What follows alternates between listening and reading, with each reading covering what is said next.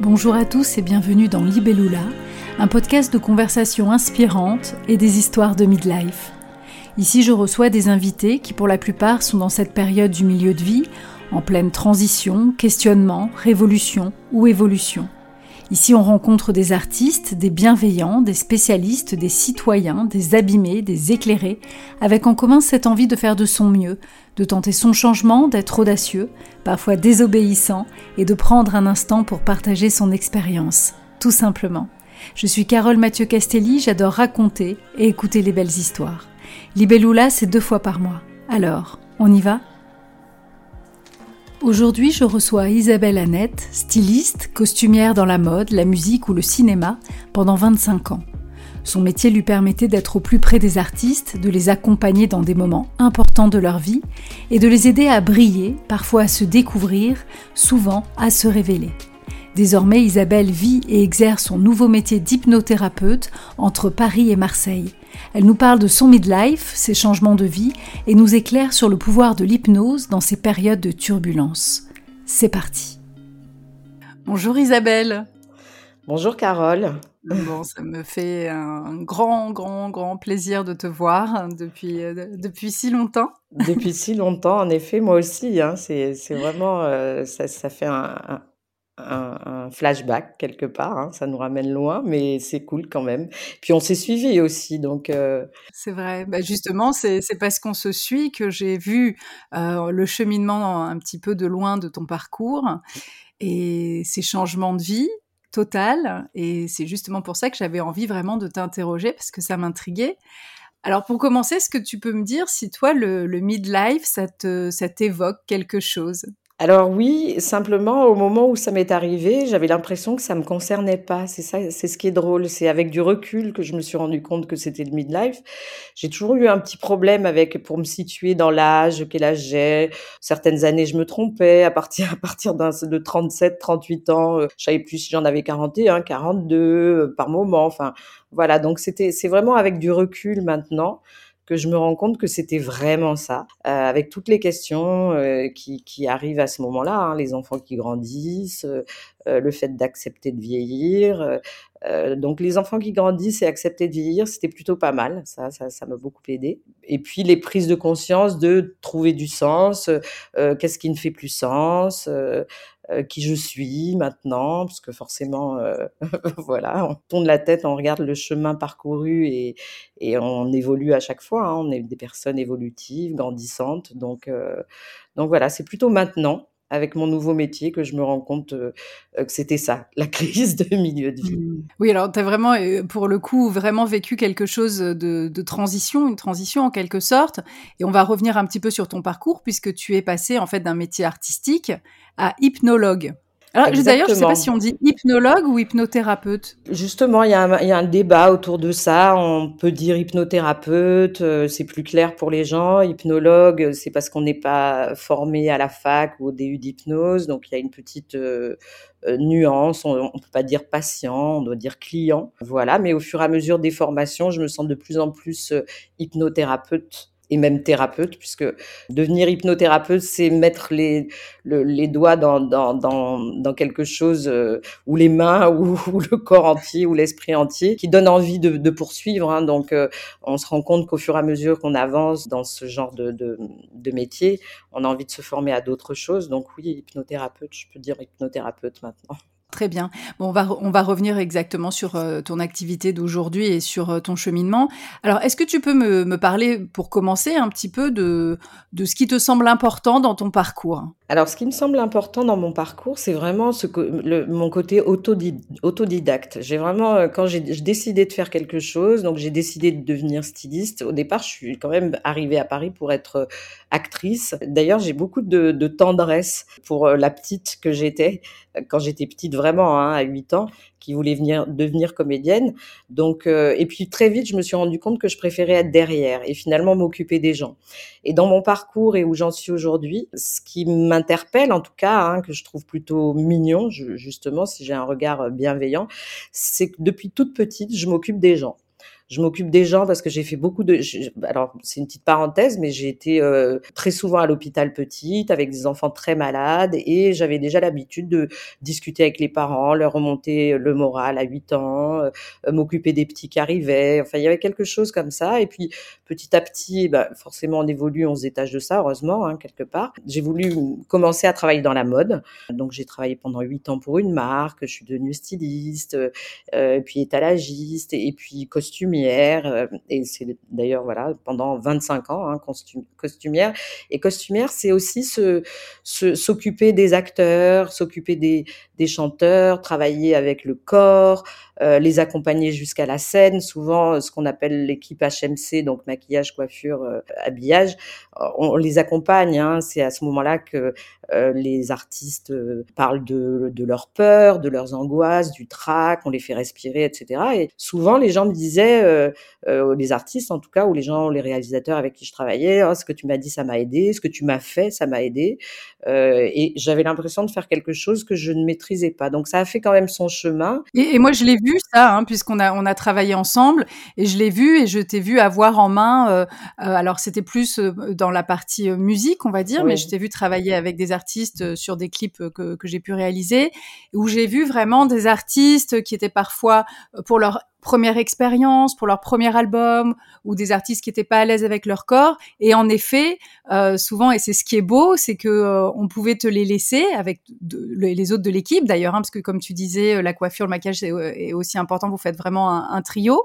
Et en fait, de, ressortir, de voir l'artiste ressortir de la loge, modifier, alors évidemment dans quelque chose de physique, mais aussi même dans, tout ce qu'il pouvait dégager d'énergie et de confiance en lui. C'est ça, et c'est 25 années d'expérience m'ont vraiment permis d'accompagner, d'accompagner de cette façon-là, avec le corps, que les artistes puissent s'approprier euh, leur personnage, ou même leur leur euh, leur personne, même leur personnalité, ou en tout cas façonner ou laisser euh, apparaître quelque chose comme ça. Et le chemin pour arriver à, l'hypnothérapie, ça a été, moi j'ai beaucoup travaillé sur moi, hein, j'ai avancé justement par rapport à cette époque de l'hôpital, et je cherchais quelque chose vraiment pour accompagner mais qui, qui me correspondait. J'avais essayé beaucoup de choses, la psychothérapie, enfin euh, l'analyse, euh, voilà. Et il me manquait quelque chose avec le corps. Alors je me suis dit, je me donne cinq ans pour changer. Il y avait aussi l'idée que euh, le stylisme, les costumes, je trouvais qu'il y avait quelque chose de l'ordre du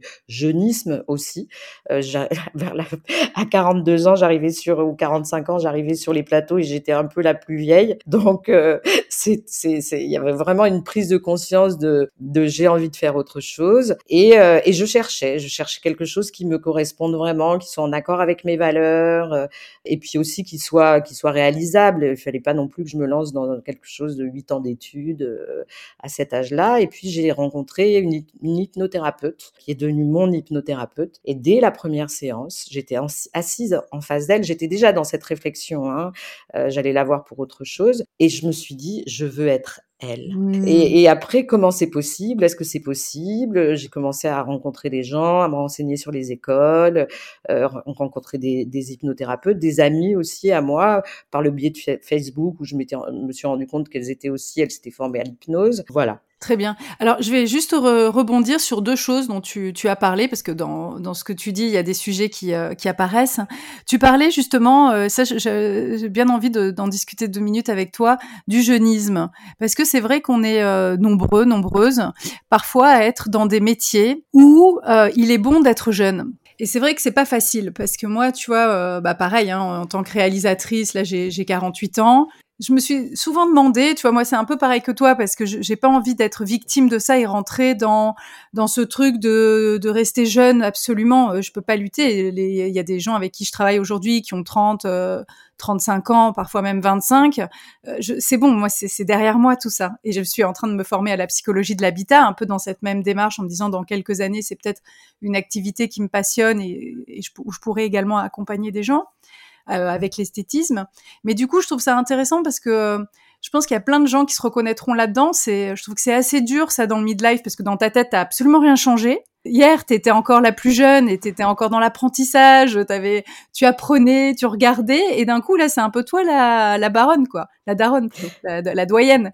Je la mix des deux, en fait. Les deux, voilà, c'est ça, la baronne et la doyenne, et, la daronne. D'un coup, c'est, c'est super étrange parce que, tu vois, tu as la même énergie, tu sens que physiquement, il y a absolument aucun, aucune différence, à part évidemment sur des tournages quand tu commences à 6 heures du mat et que tu finis à 2 heures du mat, Bon, c'est vrai que c'était mieux quand tu avais 30 ans que 45, ça c'est clair, mais euh, mais c'est pas simple. C'est quelque chose dont on parle pas beaucoup et c'est vrai qu'on est parfois dans des métiers où d'un coup on se met du jour au lendemain, on doit lutter euh, pour paraître jeune, euh, pour euh, être compétitif, tu vois, pour rester vraiment dans le coup, comme on dit. C'est un peu nul de dire ça, mais c'est vraiment ça en fait. C'est vraiment ça. Et puis, et en tant que styliste, c'est voire même pire parce que, comme tu dis, courir après, avoir l'air d'être tendance. et moi, j'ai été vraiment lassée. Alors, c'est vrai que dans les costumes, après, ça peut être aussi un peu moins. Hein, euh, ce que j'ai fait vers la fin euh, beaucoup de pubs. C'est plutôt euh, real life, etc. Mais oui, et alors ce qui s'est passé aussi, et c'est ce qui m'a permis de faire la bascule, c'est que dans mon métier de styliste à cette époque-là,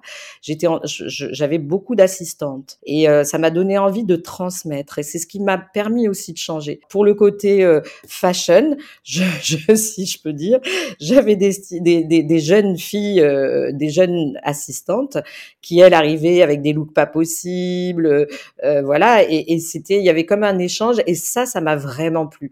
Et c'est vraiment ça aussi qui m'a donné l'envie de changer, euh, l'envie de, transmettre. D'ailleurs, dans, dans mes projets, là, je travaille sur un nouveau projet qui serait de d'accompagner des stagiaires d'écoles de théâtre euh, pour gérer le track ou ce genre de choses, pour être toujours dans cette transmission comme ça. Ça, c'était vraiment la, bascule qui m'a permis aussi d'accepter. Et puis, et puis mes enfants, hein, mes enfants qui grandissent quand ils étaient, bon là, ils sont beaucoup plus âgés maintenant, 25 euh, et, et, 27, mais à cette époque-là, il y a donc 7-8 euh, ans, il y avait, oh, oui, enfin maman, euh, c'est bon, toi, t'es une daronne. Bon, ok, c'est très bien, j'accepte. Et oui, c'était pesant. Mon déclic, tu sais, ça a été un jour, j'étais en tournage à Montpellier je me lève le matin très tôt et je vais sur une, la grande place de Montpellier et j'aperçois une vieille, vieille dame au loin avec un déambulateur et un sac Zara et H&M. Et je me suis vue oh je me suis dit, il faut vraiment que je change parce que ça peut pas se terminer comme ça. Alors c'était pour une blague, mais, j'ai vraiment, je, me souviens de cette image comme ça qui, où je me suis dit non, ça va pas être possible. Alors et je, précise que parce que dans ce métier de styliste et de costumière, on porte beaucoup de sacs, beaucoup de fait sacs. ce qu'on appelle un shopping, on va dans des bureaux de presse, on va chercher parfois dans des magasins des, des, des choses qu'on prête. Et en fait, le styliste, en général, c'est quelqu'un, ou la styliste, bien sûr, c'est quelqu'un qui qu'on voit arriver avec des, des dizaines de sacs, Des dizaines de, valises. donc, je vois exactement ça. Et donc, oui, je, voulais poser une autre question. Euh, si c'est pas trop indiscret, qu'est-ce que, qu'est-ce qui t'a donné envie d'aller voir justement euh, cette euh, hypnothérapeute? Alors c'était plutôt, euh, c'était pour l'arrêt du tabac, mais je savais que derrière, euh, et je le sais encore plus aujourd'hui, quand on va voir quelqu'un, un hypnothérapeute pour euh, pour une raison, en général ça fait effet domino parce qu'il y a toujours quelque chose qui se cache derrière, et, et travailler sur la cause, c'est aussi, alors travailler sur le changement, c'est intéressant hein, dès le départ. Parfois c'est bien de travailler sur le changement en premier, et puis ensuite sur la cause parce que ça pourrait être un frein de travailler sur la cause directement. Mais c'était vraiment ça. J'étais dans une période où il fallait que des choses bougent et, euh, on a remonté le temps euh, euh, pour que justement j'arrive à me à me former. C'est vraiment avec cette personne-là, j'y suis allée pour l'arrêt du tabac, ça a fonctionné. D'ailleurs, il fallait que ça fonctionne, hein, parce que sinon je pouvais pas me former et y croire. Donc ça, ça a fonctionné. Et puis elle m'a accompagnée dans cette démarche euh, de, de devenir euh, hypno, de trouver la bonne école, euh, euh, et de me former et puis euh, et puis de m'installer aussi parce que c'est il y a une question de légitimité à un moment donné euh, dans mmh. cette démarche. Qu'est-ce que tu as découvert finalement avec l'hypnose? Alors bon, c'est vrai que ça c'est super parce que tu as pu arrêter le tabac. quelle a été la rencontre? La rencontre, ça a été l'état hypnotique. Qu'on connaît tous hein, sous sa forme légère, euh, mais en, réalité c'est pas tout à fait ça. C'est comme ça qu'on peut le décrire parce que c'est une façon de mettre des mots sur une sensation. Mais ce que j'ai rencontré surtout, c'est vraiment l'état hypnotique qui permet d'aller travailler sur les sensations et les émotions qui sont encodées dans le corps, qui nous submergent et qui sont régies. Alors ça c'est un peu de neurosciences que maintenant je me suis formée aux neurosciences dans l'accompagnement. Attention, je suis pas neuroscientifique. Hein. c'est vraiment une petite histoire d'avoir des et de pouvoir euh, accompagner. C'est un état qui permet de travailler sur ce qui nous submerge. Et c'est ça, pour moi, la vraie rencontre, parce que j'avais tellement fait de choses, je trouvais qu'il me manquait quelque chose avec le corps.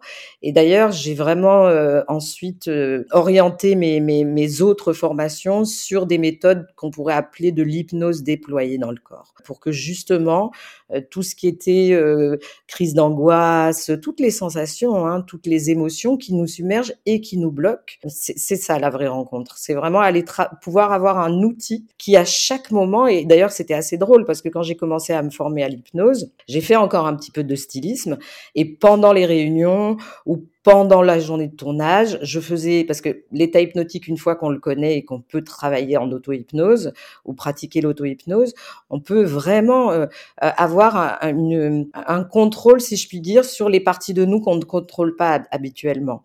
Et donc ramener euh, de l'apaisement dans les pensées, dans les sensations, pour pouvoir être OK avec soi-même et puis finalement se sentir bien. Et, quand on se sent bien, les choix, les actions qu'on mène, ce qu'on dégage va être complètement différent. Et c'est ça la vraie rencontre pour moi. Je ne dis pas que la psychothérapie, l'analyse m'a pas aidé, hein, et peut-être que justement parfois c'est un chemin qui peut amener à ça et que si j'avais commencé par l'hypnose, j'aurais peut-être euh, eu encore euh, d'autres choses à faire et à découvrir, ce qui est le cas d'ailleurs. Je trouve qu'il y a plein de méthodes qui permettent d'aller bien, euh, mais celle-ci particulièrement pour moi, c'était ça.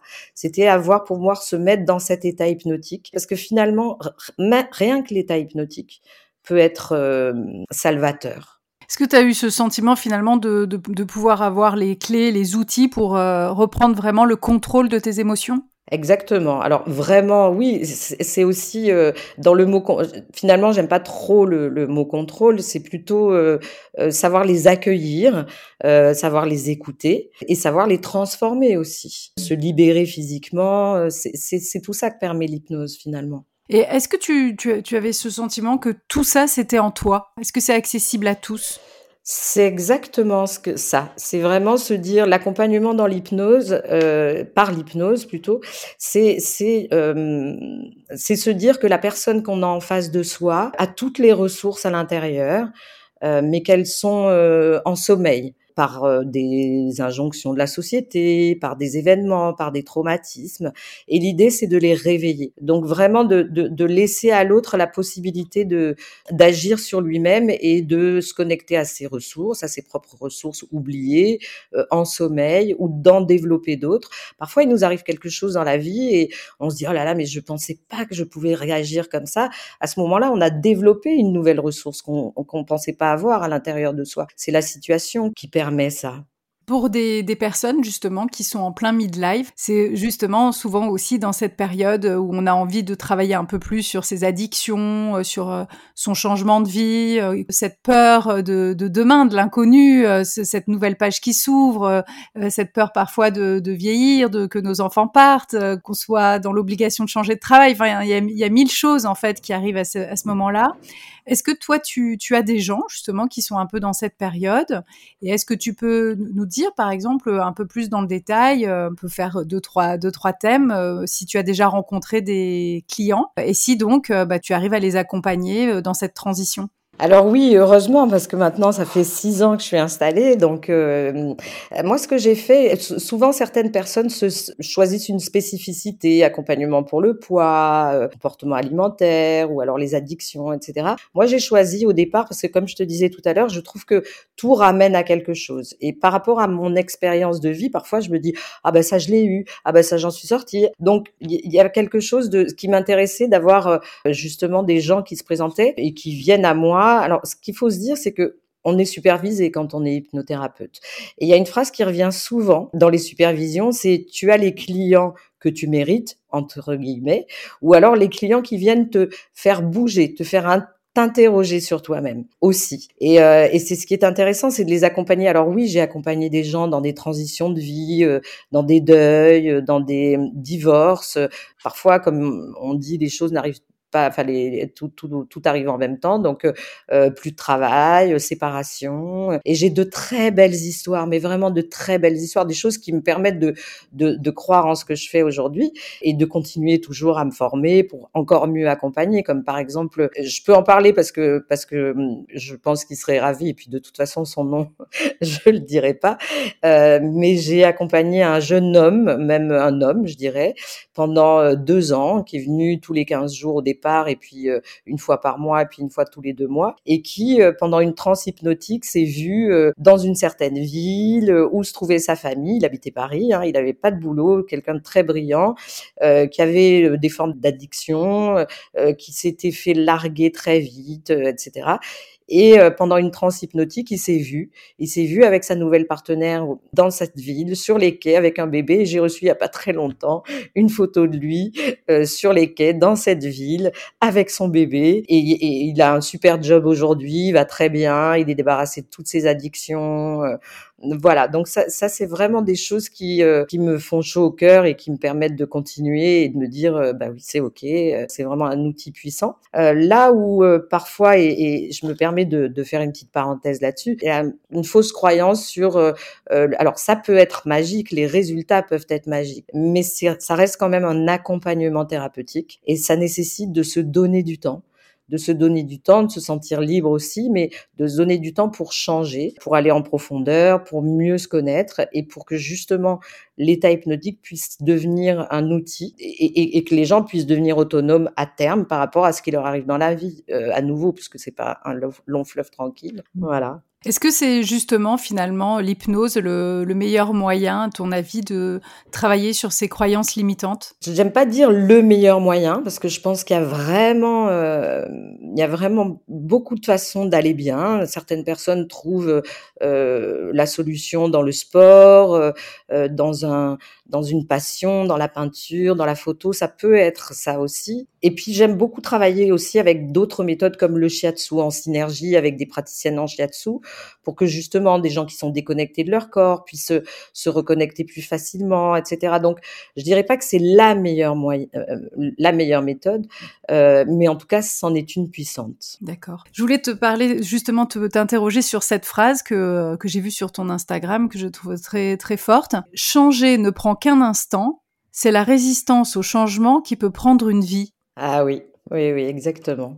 Exactement. Je trouve que tout, tout, tout ce qui se passe dans certaines séances d'hypnose, hein, peut-être parfois pas toutes, mais si, parce qu'il y a quand même toujours quelque chose qui se passe, c'est ce déclencheur, c'est, c'est comment on peut se, se, rendre compte finalement après coup euh, qu'on a mis tout ce temps à être bien et à changer des petites choses. Et, et changer les petites choses, c'est vraiment comment nos mécanismes de défense se mettent en place par rapport à l'enfance. Et puis, un enfant va repasser euh, euh, sur des mécanismes de défense qui vont créer des actions, etc. Et comment la prise de conscience de ça et le fait de, de peut se faire en, en un instant finalement. Hein. Et l'instant, c'est vraiment la différence entre je me sens pas bien à l'intérieur avec ces émotions-là et d'un seul coup, je me sens bien avec, je les accueille et, et j'avance et j'adapte.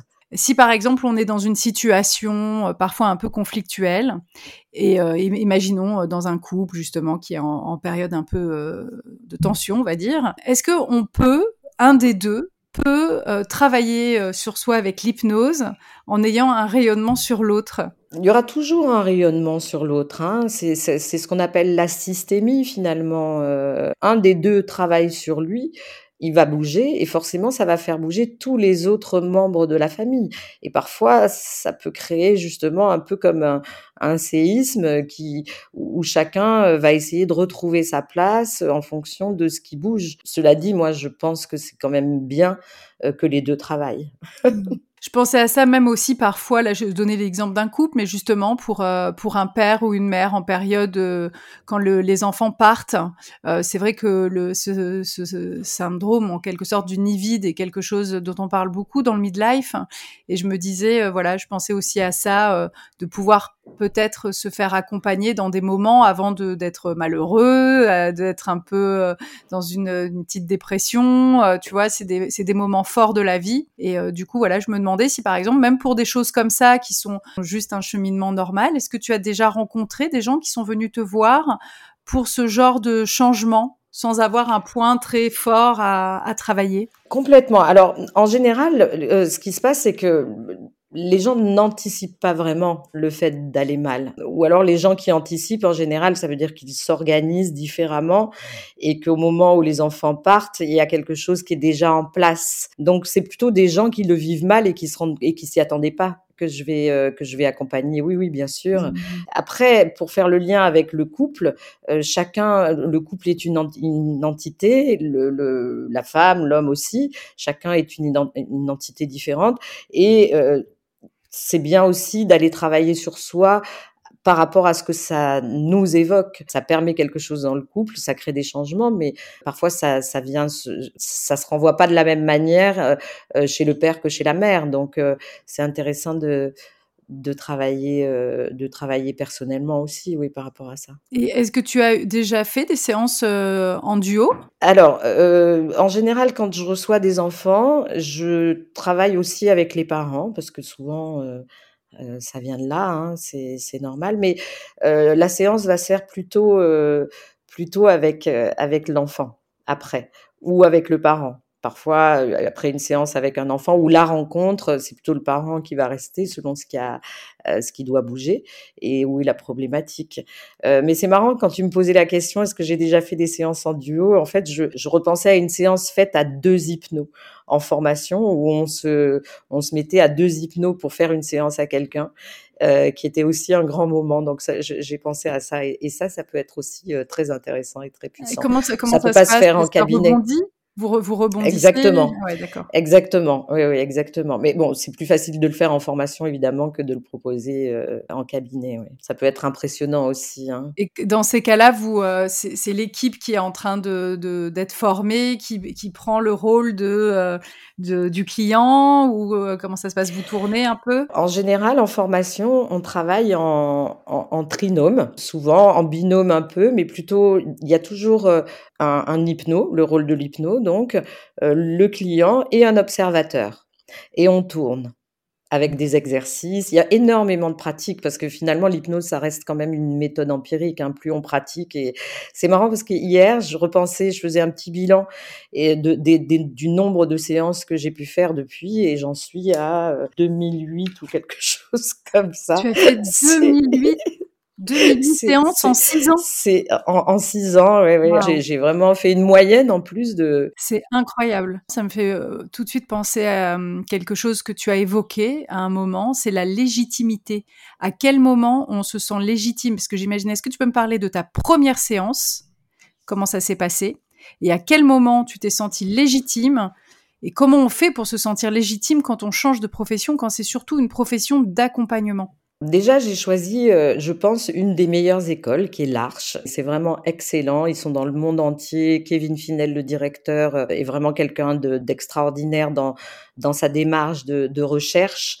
Donc, c'est vraiment une aventure euh, à part entière. On a on a des, des superviseurs, on travaille en sous-groupe, on a des retours après chaque après chaque exercice, après chaque formation de la part des observateurs, etc. Donc, il y a des moments où où on a l'impression de retourner à l'école, où euh, ça, ça, vient euh, nous confronter, euh, nous challenger. Donc euh, devenir tout petit par rapport à, tout ça. Et puis euh, le jour où on est praticien, euh, je me suis dit il faut que je continue, il faut que je persévère. Et je me suis pas installée tout de suite. Je me suis laissée trois mois en, travaillant non pas avec des amis, mais plutôt des gens que je connaissais, comme la fille de la boutique d'en bas, qui est pas une amie mais une connaissance, voilà. Et puis il y a aussi à l'Arche des modules qui s'appellent aide à l'installation, qui portent mal leur nom d'ailleurs parce que je trouve qu'on dirait qu'on nous aide à, faire les papiers administratifs. Et en fait, pas du tout. Euh, ce sont des jeux de rôle euh, où on, nous apprend à se présenter, à parler de l'hypnose, à se rendre compte quand on lasse quelqu'un, parce qu'on peut aussi au début, au début, on a tendance à en parler en tout le monde, à vouloir faire de l'hypnose à tout le monde. Euh, il y a que l'hypnose. Enfin, on peut très vite être saoulant. Donc, donc il y a ça. Et, et ce module-là m'a vraiment aidé. Et le fait de, de, de recevoir des gens, d'avoir installé mon cabinet les enfants étaient partis et donc j'ai dédié une pièce pour ça, euh, m'a donné de l'assurance et puis d'être supervisée aussi, de pouvoir se dire, euh, j'étais supervisée à, à, peu près tous les 15 jours. À l'Arche aussi, il y avait à cette époque-là, enfin c'était quelqu'un de l'Arche, mais qui avait créé les Hypnos du cœur, qui était une association. Alors ça a fermé l'année dernière après le Covid, c'était compliqué. C'est toujours compliqué d'avoir une, association dans l'accompagnement, euh, le paramédical, etc. Il y a beaucoup de contraintes, donc ils ont préféré fermer au bout d'une dizaine d'années. Hein. Mais je me suis inscrite donc aux hypnos du cœur qui permettaient d'accompagner des gens gratuitement, euh, de retrouver euh, les gens avec qui je m'étais formée, des formateurs, d'être continuer à être supervisée. C'était vraiment, c'était super. Je fais un petit clin d'œil à Pierre-Alain Pérez qui l'a monté, qui est vraiment quelqu'un de formidable. Donc voilà, tu vois, c'est ce sont des rencontres, des gens qui sont installés depuis dix ans, des gens qui te disent une petite phrase qui va te dire ah oui d'accord j'ai bien fait de faire ça et puis le lendemain une autre phrase qui va dire oh là là mais euh, donc c'est une remise en question permanente. Et c'est vrai que quand j'ai commencé à, à, recevoir des gens comme ça, euh, j'avais quelqu'un qui était qui est venu me voir et qui avait une maladie et qui devait se faire opérer, qui voulait arrêter de fumer, qui voulait être euh, apaisé par rapport à sa deuxième opération, etc.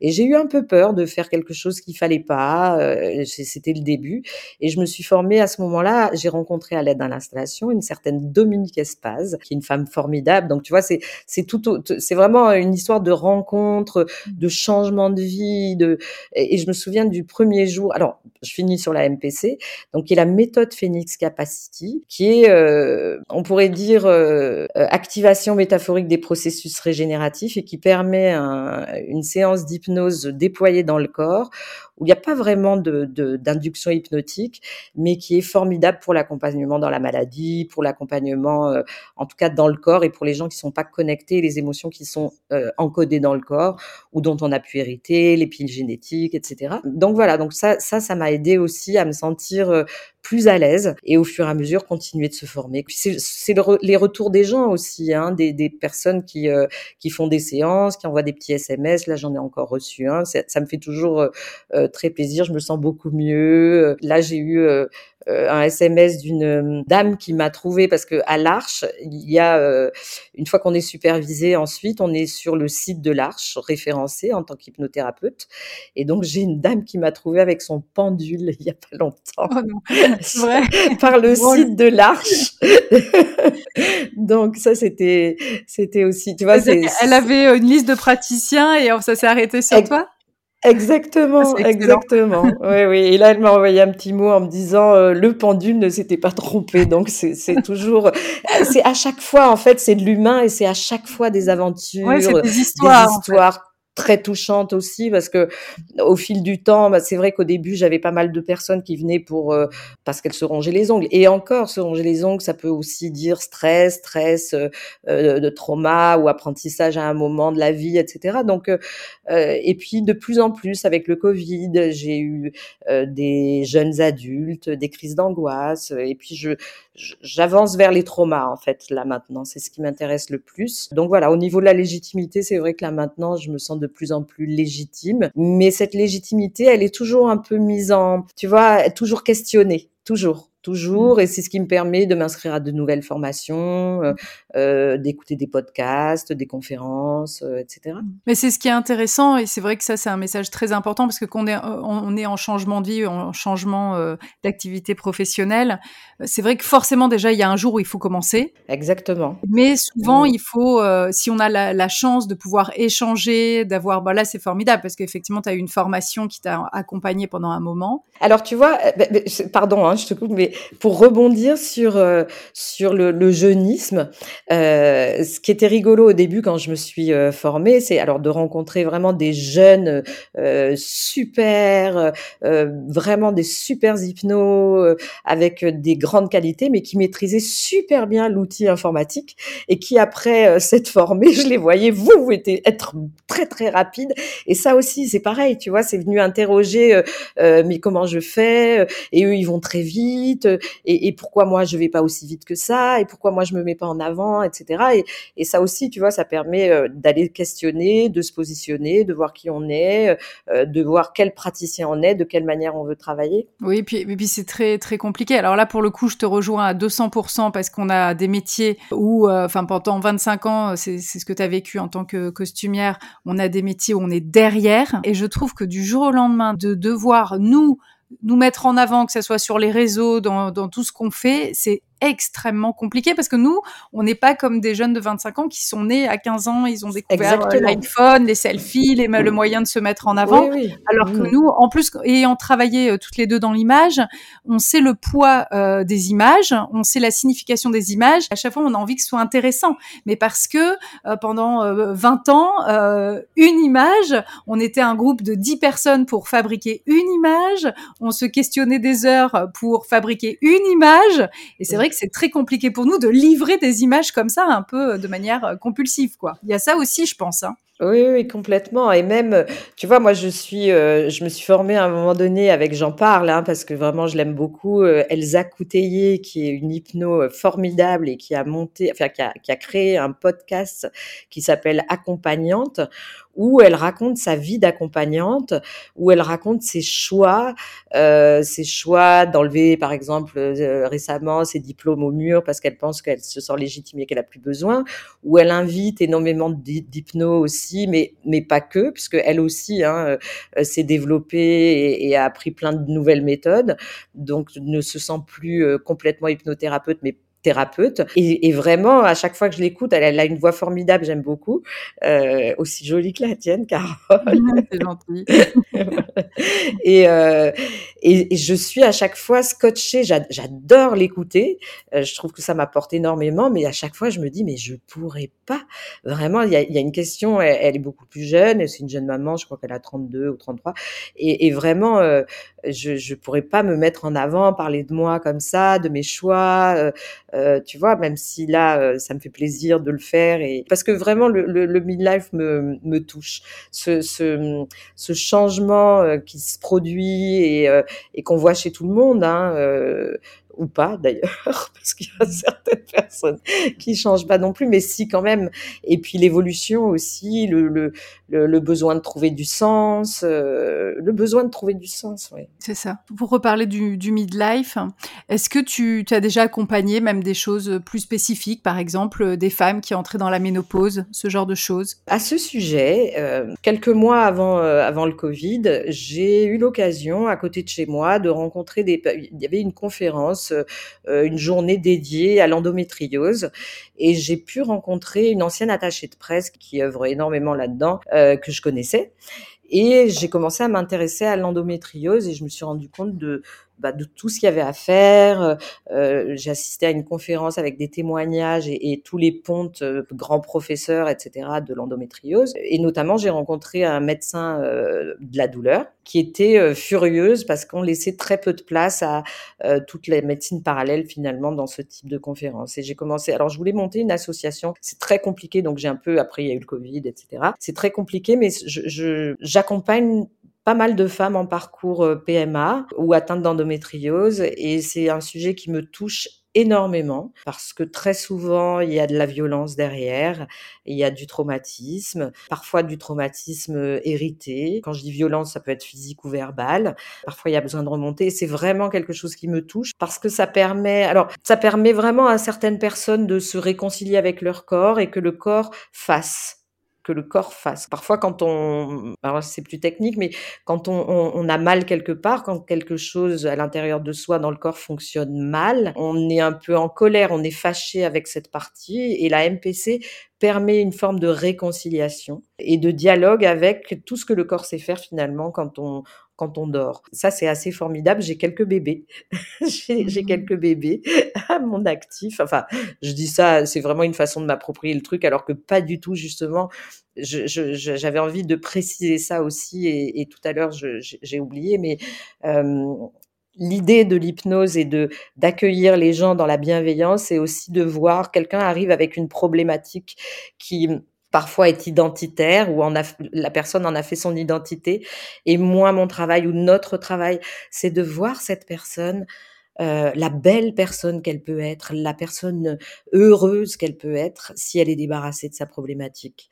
Euh, donc c'est aussi lui donner le pouvoir de changer, permettre à l'autre d'ouvrir des portes, de trouver des clés pour être la, la, la meilleure version de soi-même. Bon, c'est un peu une phrase bateau euh, en ce moment, mais, mmh. mais en tout cas c'est ça. En tout cas, trouver le bonheur à l'intérieur de soi et que qu'il y ait une, des formes de réconciliation, de laisser à l'autre euh, la responsabilité du changement et l'accompagner dans ça. D'accord, bah écoute, c'est en tout cas c'est passionnant. Je reviens sur la, la ménopause de la fille, genre qui sont en, périménopause un peu concernée, tu sais. C'est une vraie question, mais parce qu'en fait, tu vois, euh, l'hypnose, effectivement, ça te permet de d'accueillir les émotions. Et je me dis que comme euh, le midlife, c'est un moment où ton corps change énormément, où il se passe même d'un point de vue hormonal des choses. Par exemple, on va dire une sueur nocturne est-ce que je me dis ça peut être formidable? Parce que ce qui ce qui dérange un petit peu alors moi voilà j'ai des petits signes parfois et je te franchement hein, ça me fait flipper tu vois j'ai déjà eu à mon avis deux trois sueurs nocturnes justement et je me dis waouh d'un coup tu as le thermostat de ton corps qui euh, qui s'emballe tu sais pas si t'as froid si t'as chaud une sensation nouvelle ça te prend alors moi dans les omoplates enfin tu vois c'est super étrange. oui oui oui et je me dis, euh, tu vois, d'un coup, ça me fait plutôt paniquer. Mais du coup, je me dis, ça peut être aussi vachement intéressant de connaître son corps au point de euh, d'accompagner son changement hormonal quelque part. C'est marrant que, que tu, oui, de toute façon, la ménopause. Alors moi, c'est vraiment quelque chose que j'ai traversé difficilement.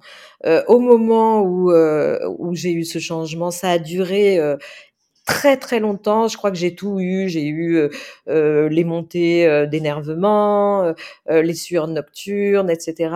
Oui, en hypnose, on peut accompagner ça pour que ça se passe au mieux possible. Après, tu vois, jamais tout ce qui concerne le médical, il faut bien savoir que c'est un accompagnement en sus d'un suivi médical. Et euh, par exemple, moi j'aime beaucoup, quand, je te disais que j'aime beaucoup travailler en synergie avec d'autres méthodes, par exemple la phytothérapie ou tout ce qui est nutrition euh, pour ce genre de d'accompagnement. Par exemple, pour moi, les, les, alors je faisais pas encore d'hypnose à cette époque-là, mais euh, pour les sueurs nocturnes, j'ai trouvé que l'huile d'onagre et après j'ai su, pour moi, bien fonctionner. J'ai su que pour certaines personnes ça fonctionnait pas. Et c'est vrai que des séances d'hypnose peuvent venir apaiser, apaiser le corps de manière à ce que quelque chose se régule et ça va venir aider ça va venir aider à la transformation, bien sûr. Oui. Non, mais c'est en tout cas c'est super intéressant parce que je trouve que c'est une vraie clé pour apprendre à se connaître, euh, tout simplement. Quoi. Oui, c'est ce que j'allais dire. En tout cas, euh, ça, permet de d'avoir une de l'accompagner au mieux possible. Tu vois, par exemple, dans une séance d'hypnose, on peut euh, on peut créer euh, de la sudation, on peut on peut faire refroidir le corps. Il y a quelque chose qui est assez intéressant, tu vois, c'est que, que j'aime bien dans les services des grands brûlés, des enfants. Hein, donc c'est assez atroce d'évoquer ça, mais souvent avant de changer les pansements, on leur fait regarder des dessins animés qui se passent sur la banquise, où il y a du froid, où il y a de la neige. Donc, euh, tu vois, l'incidence qu'on peut avoir ou l'action euh, qu'on peut avoir sur l'inconscient à ce moment-là, dans l'état hypnotique, peut permettre justement que à certains moments on puisse réguler ce qui ce qui va pas beaucoup plus vite ou en tout cas avoir pouvoir avoir une action sur ce qui vient. Mais je pense que le yoga, la méditation, euh, euh, tout ça peuvent aussi euh, permettre ça, hein. ou, même, je te dis, là, moi qui suis en formation de psychologie de l'habitat, c'est exactement ça. Tu peux mettre, ne serait-ce qu'au mur, euh, des signaux, des tableaux, des choses qui travaillent certaines problématiques. Comme tu dis, ça renvoie des signaux presque inconsciemment. Donc, il faut avec une intention choisir euh, les tableaux, les couleurs qu'on va mettre autour de soi, dans sa chambre ou dans son salon, dans la salle de bain, enfin en fonction de, des choses à aborder. Mais c'est exactement dans le même euh, dans le même sens, quoi. Hein. Mais c'est super intéressant parce que tu vois justement en formation, quand je dis qu'on rencontre des, personnes formidables, moi ce qui m'a vraiment plu, c'est déjà de rencontrer des gens, par exemple, qui faisaient du feng shui, mais qui rajoutaient de l'hypnose ou de la médecine chinoise, et, et aussi des gens qui ont transformé euh, leur propre métiers ou qui ont créé des métiers. Par exemple, là, j'ai une amie, alors ça a un peu rien à voir, mais, mais euh, j'ai une amie qui a fait pas mal de, performances, voilà, euh, pas mal de performances, qui a été critique d'art, etc., et qui aujourd'hui propose des visites guidées euh, dans les musées à Paris, certains musées qui ont accepté sous hypnose, des visites hypnotiques par ah, exemple. Génial. C'est, tu vois, c'est aller, euh, c'est vraiment quelque chose qu'on peut saupoudrer à chaque instant. Et puis c'est vrai que, par exemple, pour euh, pour la psychologie euh, de l'habitat, tu peux, on a des ancrages. Par exemple, pour les fumeurs, la carotte du tabac, c'est un ancrage. Un cendrier, c'est un ancrage. Donc, se, mettre des choses visuellement, ça va avoir aussi, en effet, une action mmh. sur mmh. sur le psychisme, sur l'inconscient et venir modifier des choses. Donc, c'est super. il y a mmh. plein de choses en fait. J'aime beaucoup euh, euh, mélanger les outils. C'est ce que je fais hein, aujourd'hui. Et, tu vois, c'est marrant ce que tu dis de, quand tu parles de créer de métier. Moi, c'est un peu. Euh, donc là, je me livre. Je l'ai dit à personne, hein, mais à, Thierry, mon mari. Mais c'est vrai que mon, ce que j'aimerais beaucoup. Bon, là, pour l'instant, je me forme. Donc j'ai déjà la chance d'avoir quelques quelques personnes qui font appel à moi. Donc ça, c'est super. Pour l'instant, c'est du bouche à oreille. Mais ce qui me plairait beaucoup, bah, comme en tant que réalisatrice, finalement, ça fait plus de 20 ans que à l'image, j'ai déjà tout cet symbolisme euh, de la décoration, des mmh objets, euh, de l'ambiance, de la lumière. J'adorerais être consultante dans le cinéma et travailler finalement avec d'autres réalisateurs ou avec des chefs d'écho mmh euh, mmh pour pouvoir apporter cette double lecture tu vois. Et ça, c'est vraiment. Alors, c'est un métier j'ai cherché, qui n'existe pas encore, mais c'est vrai que c'est euh, c'est quelque chose que j'aimerais en mettre en place assez rapidement. Ah, c'est super, c'est génial. Oui, oui, bah, je vois tout à fait. Hein. En effet, ça peut ça peut euh, ça peut amener quelque chose euh, en plus. Et puis et puis on, a aussi envie de de, de prendre ce qu'on sait faire et ce qu'on a mmh déjà fait. Et de ça a été aussi d'ailleurs un sujet, le deuil du stylisme tu vois, en formation. Ah, c'est très fort. Tu peux en parler deux minutes parce qu'on arrive au bout de notre conversation, mais ça, je trouve c'est hyper intéressant comme sujet aussi. Oui. C'est, euh, je me suis rendu compte. Alors évidemment, en formation, on travaille beaucoup sur soi. À chaque fois, on nous dit prenez un petit sujet, mais évidemment, le petit sujet peut amener au grand sujet. Hein, ça, on ne sait jamais. J'ai eu vraiment un jour la, le, quelque chose de très, une énorme tristesse qui est sortie. Et je me suis rendu compte que c'était, ben, en fait, euh, lâcher tout ce métier, lâcher les rencontres, lâcher les voyages. Euh, waouh, je me sens euh, c'est comment en fait, tu vois? Et je me suis rendu compte que oui, il y avait euh, il y avait un deuil, un vrai deuil à faire euh, là-dessus. Et, et, ce qui m'a permis de le faire un peu tranquillement, c'est vrai que la période du Covid a permis que je me dise bon là il faut y aller absolument à fond à fond. À un moment donné, j'ai même eu un rejet euh, tu vois, quand je, j'allais, j'étais dans la rue et que je croisais des équipes de tournage ou, ou euh, des, des, camions, euh, des camions régis, je me disais, oh, oh, oh, j'avais une espèce de truc comme ça de, oh, bah, ils sont encore là, ils ont bloqué la rue. Enfin, j'avais une espèce de rejet comme ça du métier. je pense que c'était plutôt une, une, forme de protection, tu vois, parce que maintenant j'ai, j'ai plus de, de, de tendresse mais je, ne suis pas nostalgique. Et c'est marrant que tu penses, enfin que tu me dises ça par rapport à ce que tu aimerais faire de, de ce nouveau métier et comment le transformer, parce que euh, moi, j'aimerais beaucoup accompagner dans la mise en scène sur les scènes euh, un peu chaudes, tu vois? Et je sais mmh. qu'aujourd'hui, il y a pas mal de choses qui sont euh, euh, mise en place par rapport à ça, par rapport à MeToo, etc. Et je m'interroge beaucoup sur comment je peux faire ça, qu'est-ce que je peux apporter avec mes outils, mes outils euh, d'hypnose et, et, autres pour accompagner au mieux les acteurs dans ce genre de scène et euh, respecter en même temps tout ce qui a à respecter, la volonté de chacun et ce que l'un veut montrer, la décence, la pudeur. voilà, je, je réfléchis à, à ça en ce moment. c'est intéressant. Je n'ai jamais pensé à ça. C'est-à-dire même de devoir travailler sur une, une sorte de dissociation contrôlée, ce genre de choses? Ou alors de d'acceptation ou de comment comment tu, tu interviendrais? Ce serait plutôt mettre les gens à l'aise pour que les choses se fassent de la manière la plus la plus douce et la plus bienveillante pour eux. C'est aussi mmh. euh, parce qu'il existe déjà ce métier. Hein. Je suis tombée sur un article dans le L euh, l'année dernière et c'est ce qui m'a donné envie. Et je me suis dit, ce qui m'a donné l'idée aussi de mettre euh, des outils hypnotiques, tu vois, de, de, de, dans la façon de parler, de rassurer, d'être là, tout en ayant ce, cet, cet œil bienveillant pour les acteurs et puis être un peu l'entre-deux euh, avec la prod et, et, la réal, tu vois? Je trouve ça super intéressant que pendant 25 ans, tu as accompagné des gens en les habillant. Et là, finalement, ton projet, c'est d'accompagner des, des, gens nus. c'est ce que dire? Écoute, j'avais pas fait le lien comme ça. faut, il faut creuser. Ouais, ouais.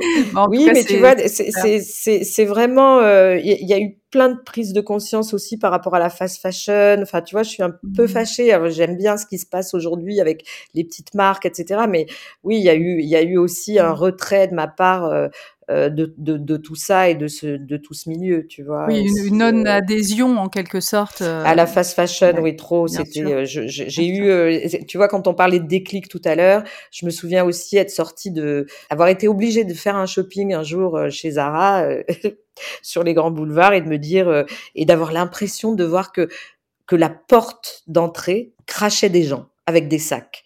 Et j'ai eu une prise de conscience qui était assez horrible parce que quand on est costumière, on dépense énormément d'argent dans une journée. Euh, euh, enfin, il y a des choses avec lesquelles j'étais pas trop ok euh, non plus. Hein, donc peut-être pour mmh. ça que je travailler avec des gens nus maintenant. non, mais en tout cas, c'est intéressant. Et tu vois, moi, c'est ce que je trouve vraiment magnifique dans le midlife. J'avais vraiment cette envie de donner la parole euh, à des personnes parce que, euh, bah, tu vois, je trouve ça formidable de discuter avec toi et on a tous, en fait, en effet, en nous des richesses pour rebondir, parfois même pour se créer un nouveau métier. Et, je trouve que c'est beau parce que finalement, euh, tout ça, c'est du mouvement. Dans le midlife, souvent, c'est la première fois aussi parce que tu as tes parents qui, commencent à tomber malades, as des amis qui partent, la peur d'être dans le statique, d'être même carrément parfois dans la mort. Et finalement, je trouve que en réalité, c'est vraiment un merveilleux moment pour, euh, pour changer, quoi, pour bouger, pour inventer. Euh. Et c'est ce mot que j'aime bien aussi, quoi. On peut vraiment s'inventer, se réinventer. Alors ça aussi, c'est un mot qu'on utilise beaucoup, mais si, si tu y penses sincèrement, c'est euh, c'est magnifique, je trouve. Je trouve ça très très positif comme période en vrai. Moi aussi, hein, vraiment, euh, j'ai jamais été aussi euh, bien dans ma peau. Hein. Tu vois, j'ai ressorti plein de photos hier et, et j'ai eu des moments très très très heureux. Mais la sensation de bien-être et de trouver quelque chose à l'intérieur de soi pour continuer d'avancer, mmh. ça c'est puissant. Il y a quelque chose qui lâche, euh, on lâche aussi quelque chose hein, avec des prises de conscience. Et on n'a pas parlé de, ta famille. Euh, comment elles ont pris ce, changement? Tout le monde m'a soutenu. Quand on, démarre quelque chose et qu'on est passionné, je les ai un peu saoulés à un moment donné. Et je me souviens de mon fils Roméo qui un jour, euh, je lui parlais et je lui parlais d'hypnose et il m'écoutait, il m'écoutait, il m'écoutait. Puis à un moment donné, il regarde sa montre et il me dit, bon, ça fait 12 minutes, tu as eu ton temps d'hypnose. il s'est levé, il est parti. Donc euh, voilà. Mais oui, oui, tout le monde est assez fier et voilà, ma fille euh, qui est journaliste aujourd'hui euh, euh, m'encourage aussi. Ça, c'est aussi assez joli. Et puis, elle vient se faire du bien. Alors, c'est pas vraiment des séances, hein, c'est plutôt, comme je te disais, l'état hypnotique qui lui fait du bien. Donc, elle, elle, demande aujourd'hui. Euh, donc, ça, c'est super. Et puis, euh, et puis, oui, oui, tout le monde est, est assez, euh, assez fier de mon changement. Je me suis sentie vraiment Hein. Bah, écoute, merci beaucoup, Isa. Je voulais savoir si tu avais quelque chose à dire pour conclure, une petite conclusion qui te ferait plaisir, que de quelque chose que tu as envie de partager. Ah, on n'a pas parlé aussi du fait que tu étais entre Marseille et Paris. Donc, si tu pouvais en plus ah oui. parler de ton choix dans cette conclusion. oui, oui, oui.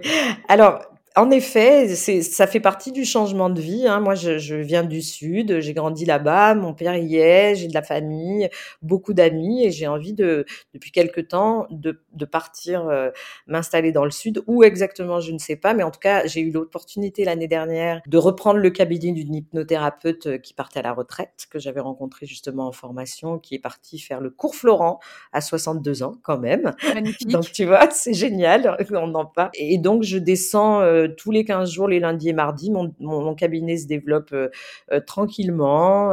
J'adore parce que ça me fait des petits breaks aussi. Et puis l'idée, c'est peu à peu de m'y installer. Et je voulais parler aussi de la luminothérapie parce qu'à l'Arche, juste une petite parenthèse, à l'Arche, ils ont créé depuis l'année dernière, enfin ça a mis un petit peu de temps, mais voilà, on l'a eu en octobre dernier. La Dream Machine, qui est une, de la lumière stromboscopique et que je pratique aussi. J'ai une, une Dream Machine chez moi et qui est vraiment un outil formidable aussi, qui permet d'être en, état de méditation très très rapidement, de créer de nouveaux chemins de pensée, un peu comme l'hypnose. Donc, c'est ce que je voulais dire, c'est l'idée, c'est continuer à travailler sur soi, à découvrir. C'est ce que je peux dire à, tous les gens qui vont euh, certainement écouter, c'est y aller quand on a une idée, aller vérifier, se renseigner euh, euh, et surtout se remettre en mouvement, que ce soit par l'hypnose, avec des outils différents, les conciliations familiales, ça peut permettre de d'avancer, de mieux se connaître. Super, bah écoute, je te remercie beaucoup Isa, c'était vraiment un, vrai vrai plaisir. Je mettrai enfin évidemment bah, tous tes pour pouvoir te contacter et en tout cas, bah, je suis vraiment très heureuse pour toi, pour ce parcours. C'était un plaisir Carole, vraiment un grand plaisir de te retrouver, de discuter, d'échanger avec toi sur tout ça. T'embrasse fort Isa. Voilà, j'espère que cet épisode vous a plu. Pour ma part, j'étais ravie d'échanger avec Isabelle après toutes ces années. Je vous remercie pour votre présence et pour vos messages. Je suis heureuse de savoir que ces échanges vous font du bien.